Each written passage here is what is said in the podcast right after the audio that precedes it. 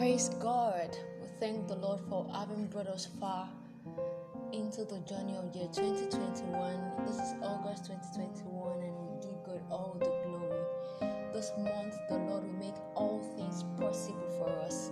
The Lord will give us ease, He will grant us ease for every of our endeavors, and will make all things to work together for our good because we put our trust in the Lord. We will not be ashamed not be confounded. The Lord Himself will grant every of our heart's desires according to His will in the name of Jesus.